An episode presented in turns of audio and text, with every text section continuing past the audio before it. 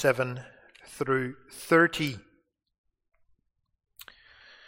And mindful again of how it connects to one of the Beatitudes, verse 8 Blessed are the pure in heart, for they shall see God. Jesus says, verse 27, You have heard that it was said, You shall not commit adultery. But I say to you that everyone who looks at a woman with lustful intent has already committed adultery with her in his heart. If your right eye causes you to sin, tear it out and throw it away. For it is better that you lose one of your members than that your whole body be thrown into hell. And if your right hand causes you to sin, cut it off and throw it away. For it is better that you lose one of your members than that your whole body go into hell. In response to the sermon, we'll sing of forgiveness that God provides when there is confession and repentance, and we'll do that with Psalm 32, the stanzas 2 and 5.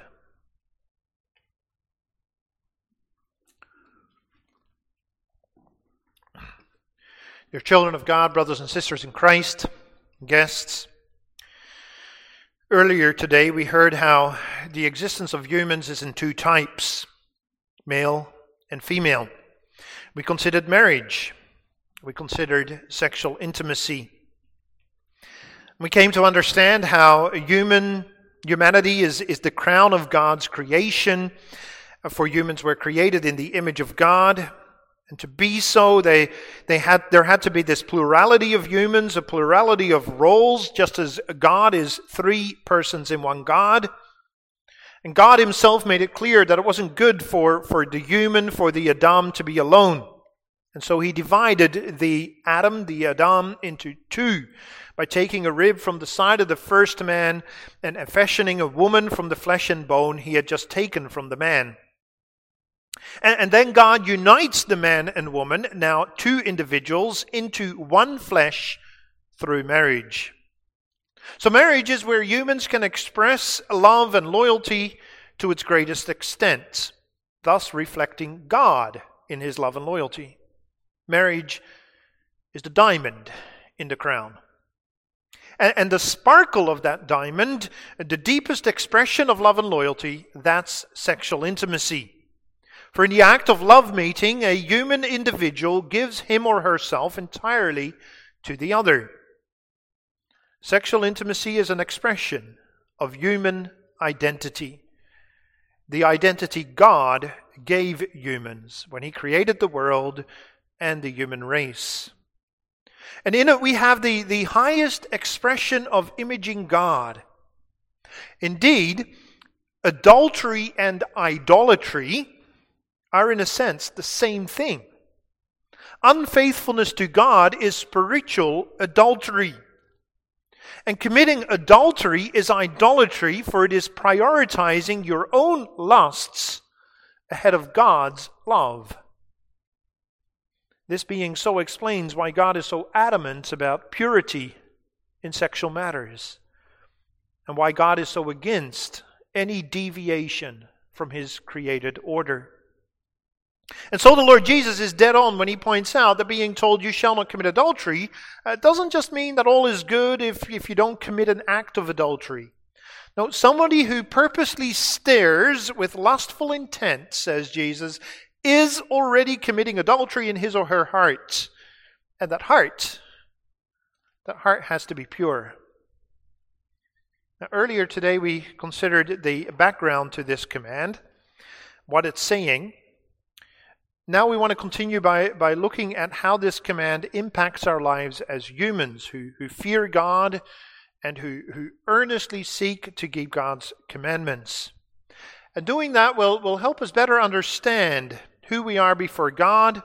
It, it'll indicate our need for Christ in being acceptable to God and also the need to receive the Spirit so that we may stand in the hour of temptation and not give in to evil.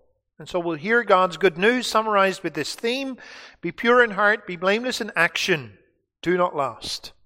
And we'll consider our sin, our struggle, and God's promise.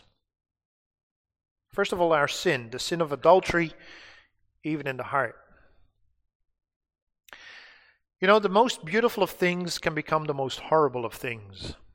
So you've got to be very careful. Fire is a good example of that. Picture a summer scene, campsite by a lake. It's evening, fire's burning in the fire pit. Family sits around roasting marshmallows. There's that golden glow that you get from a campfire reflecting on people's faces. There's warmth coming from the fire. Fire in a fire ring at a campsite, it's a beautiful thing. But, boys and girls, if that fire escapes the ring, that's bad news. If your marshmallow catches fire, your marshmallow's toast. Unless you can very quickly blow the flame out and you don't mind eating the black stuff. Think a step further. If somebody throws some, say, some cardboard on the flames, fire flares up, there's this gust and, and that, that sends that cardboard burning into, into the sky and it, it hits a tree and before you know it, the tree's burning. And then the forest is ablaze. Wildfires are horrible things. Fire is a beautiful thing in the right place. It's a horrible thing in the wrong place. And love, love is like that as well. In the Song of Solomon, we read, Love's flashes are flashes of fire, the very flame of the Lord. Many waters cannot quench love, neither can floods drown it. Picture that for a moment. A wildfire so intense that it cannot be quenched by rain and floods. Hard to imagine, but that's what love is like. It's the very flame of the Lord. This is actually the only place in the Song of Solomon where the Lord's covenant name is mentioned. The intensity with which love burns between humans is, is the intensity, well, it, it ought to be the intensity with which love burns with the covenant God. God's love is, is so intense, so protective, that God is described, both in the Old and in the New Testament, as a consuming fire. And that's both times in the, in the context of the covenantal relationship that God with his, has with his people. It's where the worship of God is concerned. And marriage, the love of marriage, reflects that covenant relationship. In the Old Testament, God is often portrayed as a husband and his people, Israel, as his wife. In the New Testament, Christ is often portrayed as a bridegroom and his people, the church, as his bride. And of marriage, it's said explicitly in the New Testament that it reflects the relationship between Christ and his church. Now, just as fire belongs in a fire pit, so that most intense form of love expressed in sexual intimacy belongs within the covenant of marriage. Lovemaking belongs within the ring of marital loyalty. Any and every act of lovemaking and any and every desire or thought with respect to lovemaking must be shaped by God's design in creation. Now, that doesn't mean that we ought to fear sexual intimacy, that it's taboo, that it's a topic to be avoided. The father in Proverbs 5 speaks quite bluntly and quite graphically in a positive way about lovemaking. I quote, drink water from your own cistern, flowing water from your own well. That's talking about seeking joy in intimacy with your own spouse. Let your springs be for you alone. Let your fountain be blessed and rejoice in the wife of your youth, a lovely deer, a graceful doe. And then the Father says, Let her breast fill you at all times with delight, be intoxicated always in her love. think about that intoxicated. Be drunk in the love of your wife. And of course, the other way around as well. A woman is to be drunk in the love of her husband. The Apostle Paul, he wrote somewhere, the wife does not have authority over her own body but the husband does. Likewise, the husband does not have authority over his own body, but the wife does. Do not deprive one another. And that's a text which follows on the heels of a sentence that speaks about conjugal rights. That's a fancy expression reflecting the two shall be one flesh in Genesis 2. Sexual intimacy is the sparkle of the diamond called marriage. But it's precisely that reality that makes sins of a sexual nature so abhorrent, so, so totally wrong. The path of a forbidden woman says the father drips with honey. It's attractive, but realize, my son, her feet go down to death, her steps follow the path to Sheol. The person who is intoxicated with the forbidden woman, who, who embraces the bosom of an adulteress, he dies for lack of discipline. As Jesus points out in the Sermon on the Mount, those who, who commit adultery will see their bodies dumped in the valley of Hinnom, in Gehenna, the dump outside Jerusalem's gates. Those who commit adultery will see their whole bodies go into eternal death. Now, where desires are concerned, the experience of lust is very different for males and females. Males have the sinful tendency to objectify women. Literally, men turn women into objects, into things. That's why the clickbait on YouTube tends to involve female curves. Guys, see girls as things. And females, females have the sinful tendency to instrumentalize men. Literally, women turn men into instruments, into tools. Men are a means to get ahead. That's why women are attracted to rich or powerful men. Guy, girls see guys as tools. And in both situations, what should be an expression of other centered love becomes an endeavor of self centered lust. Males will entice females by presenting themselves as a means by which females can achieve their goals. And females entice males by presenting themselves as things which males can then use. But, congregation, marriage is not about getting, it's about giving. And where the giving is mutual, there will be receiving. But the focus should always be on giving. Remember, what's in marriage is a reflection of who God is. And, and now look at God's love and, and see how it is a love of giving. The Father gives the world. The Father gives the Son. The Son gives his life. The Father and the Son give the Spirit. The Spirit gives faith. The Spirit gives good works. And yes, in giving, there will be receiving. Humans who receive will give God the praise. And, and that's what marriage should reflect. Husband and wife are given to each other by God, and they give themselves to each other in love and loyalty. Any intimacy outside of that relationship is an act of self centered lust.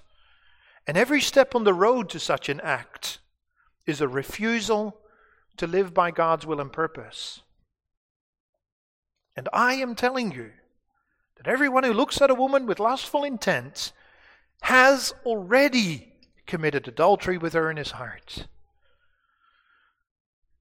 Now, the focus of our text is specifically the act of intimacy from a man directed at a woman. But it's not restricted to that. One point the Lord Jesus is making in his sermon is that the scope of the law is broader and deeper than the letter of the law. He's already explained do not murder implies do not hate. Well, do not commit adultery implies don't look with lustful intent. And this way of speaking usually states the most extreme to cover what is parallel or less extreme. So again, Jesus isn't letting the women go scot free here. A man will have lustful intent, a woman looking at a man will seek to entice so as to get ahead, to destroy. This is usually actually what it's about to destroy the competition. And now, the Lord Jesus, in focusing on the hearts, also covers situations that are at odds with God's creational ordinance. The ordinance of just males and females. The ordinance of marriage as the union into one flesh of one woman and one man. As we state, as we confess with our church order. I quote The Word of God teaches that marriage is a union between one man and one woman. And so situations of same sex attraction also fall under the uh, umbrella of adultery, as well as situations of gender confusion that have no biological cause. Any and every deviance from that which God created as described for us in the Bible, that's sin. Now, to avoid misunderstanding right now, that doesn't mean that every deviance implies eternal condemnation. I pointed out earlier today already that there's hardly a man here in church who could say, Well, I've never looked at a woman with lustful intent. The Lord Jesus said that one's righteousness had to exceed that of the Pharisees. And when once Jesus challenged the Pharisees regarding a matter of adultery, let him who is without sin cast the first stone, then the Pharisees all drooped off. Because none is without sin. There is forgiveness for the sin of adultery. Not just the acts of adultery, also the adultery that exists because of our sinful natures. Desiring the forbidden man or the forbidden woman, whether you're a man or a woman yourself, there's always a way out.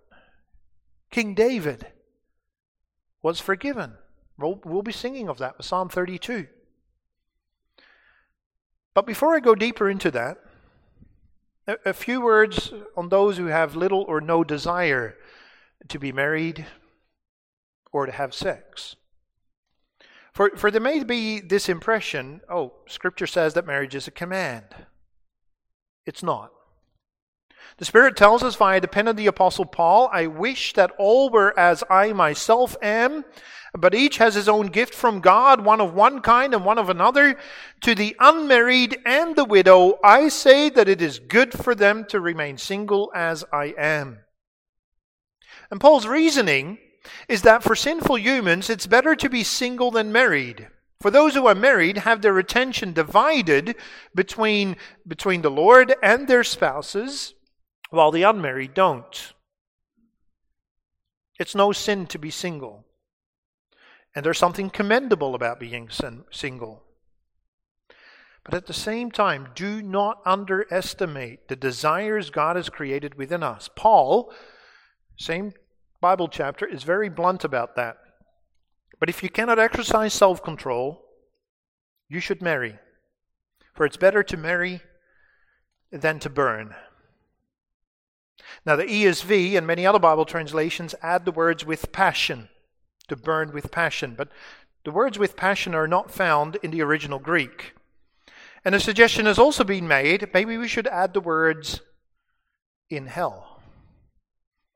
So it would read either, for it is better to marry than to burn with passion, or it would read, it is better to marry than to burn in hell. And the latter lines up with Christ's words in the Sermon on the Mount.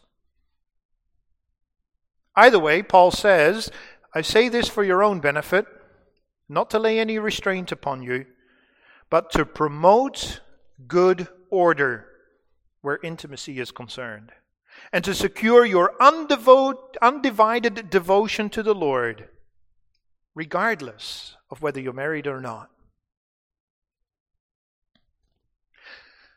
Now, the matter of intimate love is complex.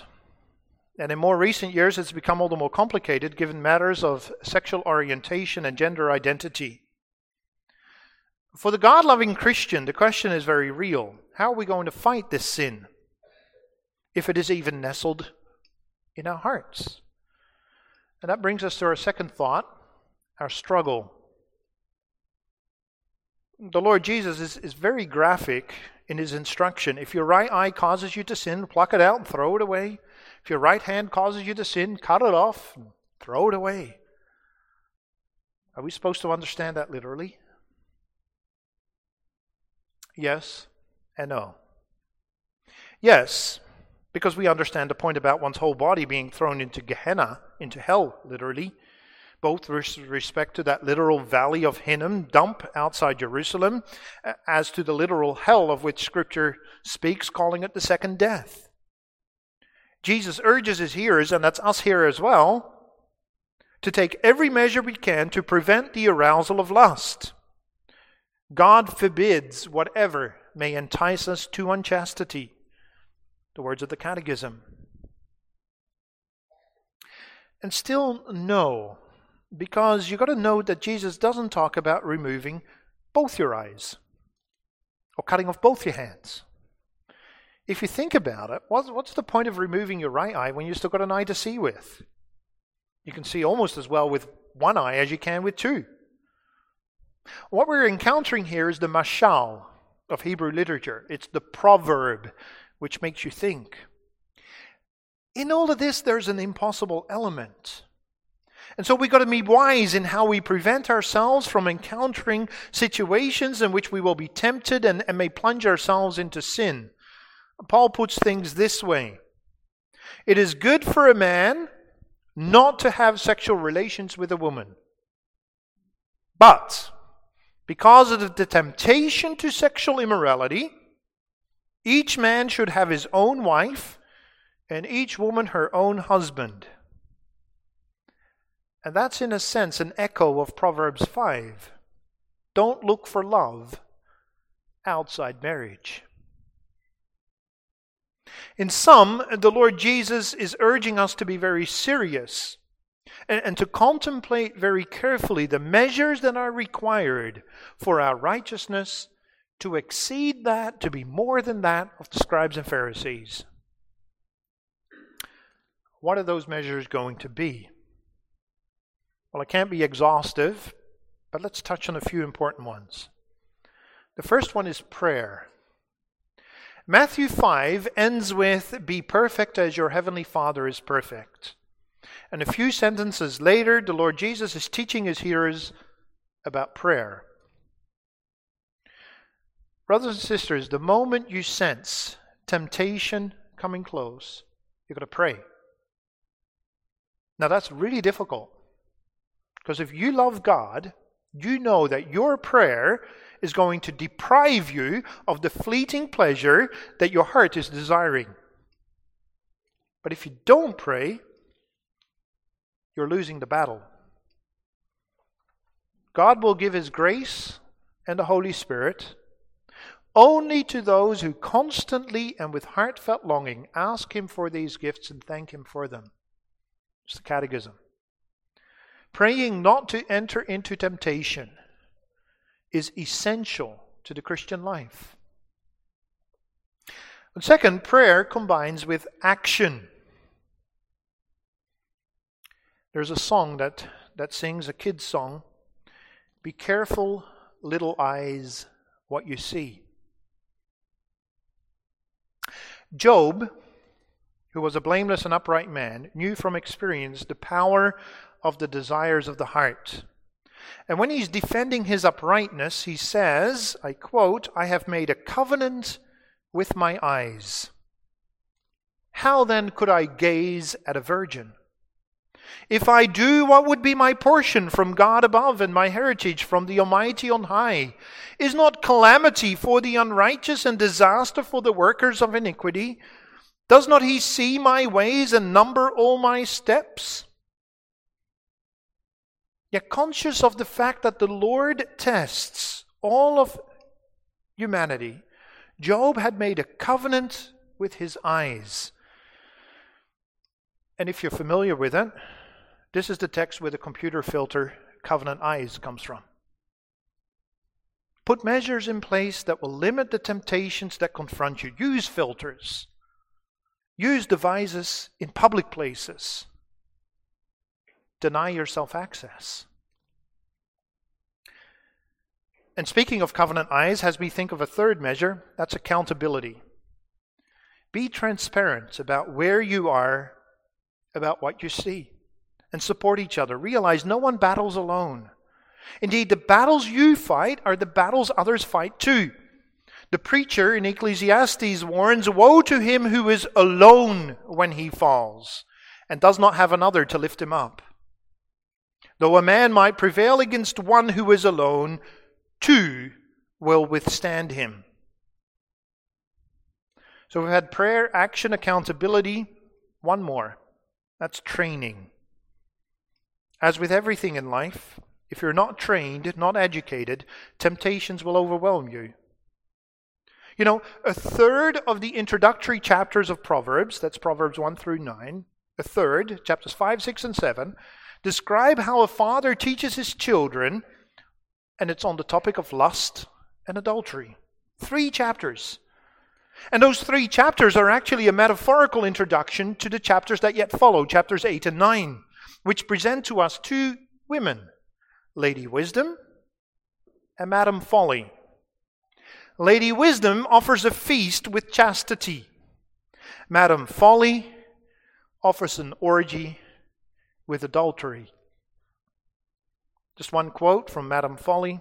She says, Stolen water is sweet. And I never realized it until I wrote this sermon. That's actually a reference to Proverbs 5. Those springs.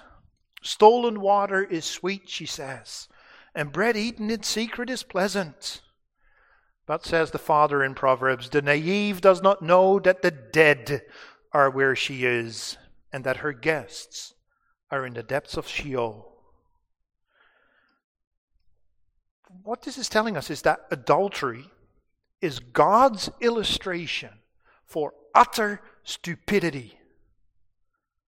And so train in the ways of wisdom. Be pure of heart. Be blameless in action. Don't lust as to ways to train programs in our churches, such as Life Renewal, has already proven its worth. And the Conquer series, that's another program that's also proving to be extremely helpful. And if I may, a little bit on a personal note, very early on in my ministry, I realized that there are many matters in relation to sexuality which are actually best not left until pre marriage counseling. And so I incorporated a course on love and lovemaking into my catechism curriculum. And I've got catechism students or people sitting here who took those catechism lessons with me in Abbotsford. Uh, since I became a Bible teacher at the high school, um, I'm in my fifth year now of teaching, and I became responsible for teaching the Song of Songs, Song of Solomon. Much of my curriculum has now moved from my catechism class to my Bible class. And then last year, with the Act to Ban Conversion Therapy coming into force, I was assured by the school board that I could keep on teaching as I had. I'd have the backing of the school. You see, it's not only the churches that are under a legal cloud, it's our schools as well. And I mention this to assure you that, that much is being done to train our children in the ways they should go in Willoughby, where I'm the pastor. We've also got some children that are in other schools. And you can tell it's, it's left alone. Or worse, there's indoctrination in another direction. And here we need to hold our biblical ground regardless of the laws of the land. That brings us also to our third thought God's promise of forgiveness and victory. You may have noticed in the Sermon on the Mount, Jesus comes on strong, he comes on harsh. People would have felt convicted by his words because Jesus doesn't sugarcoat things. He spoke with a clarity and directness, with a sincerity and an urgency that people weren't used to. Matthew recorded for us after the sermon was over, I quote, the crowds were astonished at his teaching, for he was teaching them as one who had authority and not as their scribes. Now, one thing the Lord Jesus does not do in his sermon is explain to the people how their righteousness could exceed that of the Pharisees and scribes, how they could be perfect as God is perfect. The point of the Sermon on the Mount in the history of redemption, it's a sermon at the start of Jesus' ministry, is to impress upon God's people the extent of their sinfulness and depravity it was a sermon that was intended to have people reflect on their lives and realize how hopeless things are for them if they are to make things good between God and themselves. It was about people having understand why they would need not just the teaching of the Christ, but the work of the Christ, his death on the cross. You see, Christ was bringing people into a crisis. And in keeping with the character of our text, we've spent most of the sermon earlier today and this sermon understanding the gravity of sin and lust. But yes, we live after the sacrifice of Christ. We know what Christ has accomplished by his sacrifice.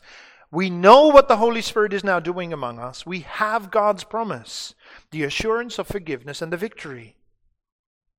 We have the assurance of forgiveness. Congregation, do understand that no sin or weakness which remains in us against our will, that includes lust in the heart, can prevent us from being received by God. Be assured that, that those who seek to serve God from the heart, impure though the thoughts of the heart may be, can count on God's forgiveness. For you're coming to God clothed in Christ. You come to God clothed in Christ, God acts, I'm quoting the Catechism, God acts as if we had never had nor committed any sins, and as if we ourselves had accomplished all the obedience which Christ has rendered for us, except this gift with a believing heart. And it's not only forgiveness, it's also we have the assurance of the victory. Now, it's true, our sinful nature is something against which we have to struggle all our life. And so, the complete victory, as in the pure heart, you're not going to attain that in this life. But that doesn't detract from the reality that our old self has died with Christ, and that with Christ we are being raised to a new life. A life that strives for pure love and steadfast loyalty. There's the reality of Romans 7, verse 25. I myself serve the law of God with my mind, but with my flesh I serve the law of sin, and so I struggle. But there's also that reality of Romans 13 that we heard this morning as well. A text which says, Let us walk properly, as in the daytime, not in sexual immorality and sensuality, but put on the Lord Jesus Christ, and make no provision for the flesh to satisfy its desires. Be assured, the Spirit is indeed given to us to conform us to the image of Christ in righteousness and holiness. And that makes us the image of God we're supposed to be. And so be pure in heart, blameless in action, don't lust. Blessed are the pure in heart for they shall see God. Psalm 11 closes with these words The Lord is righteous, all who are upright shall see his face and fill their deepest yearning. The highest expression of love among humans is by God's design that of intimacy between a married man and woman. In your actions and relationships, be led by love not by lust. Strive to be pure in heart, for we're on our way to the marriage feast of the Lamb. And that's when love will be even more glorious than we can imagine now. Amen. Let's pray.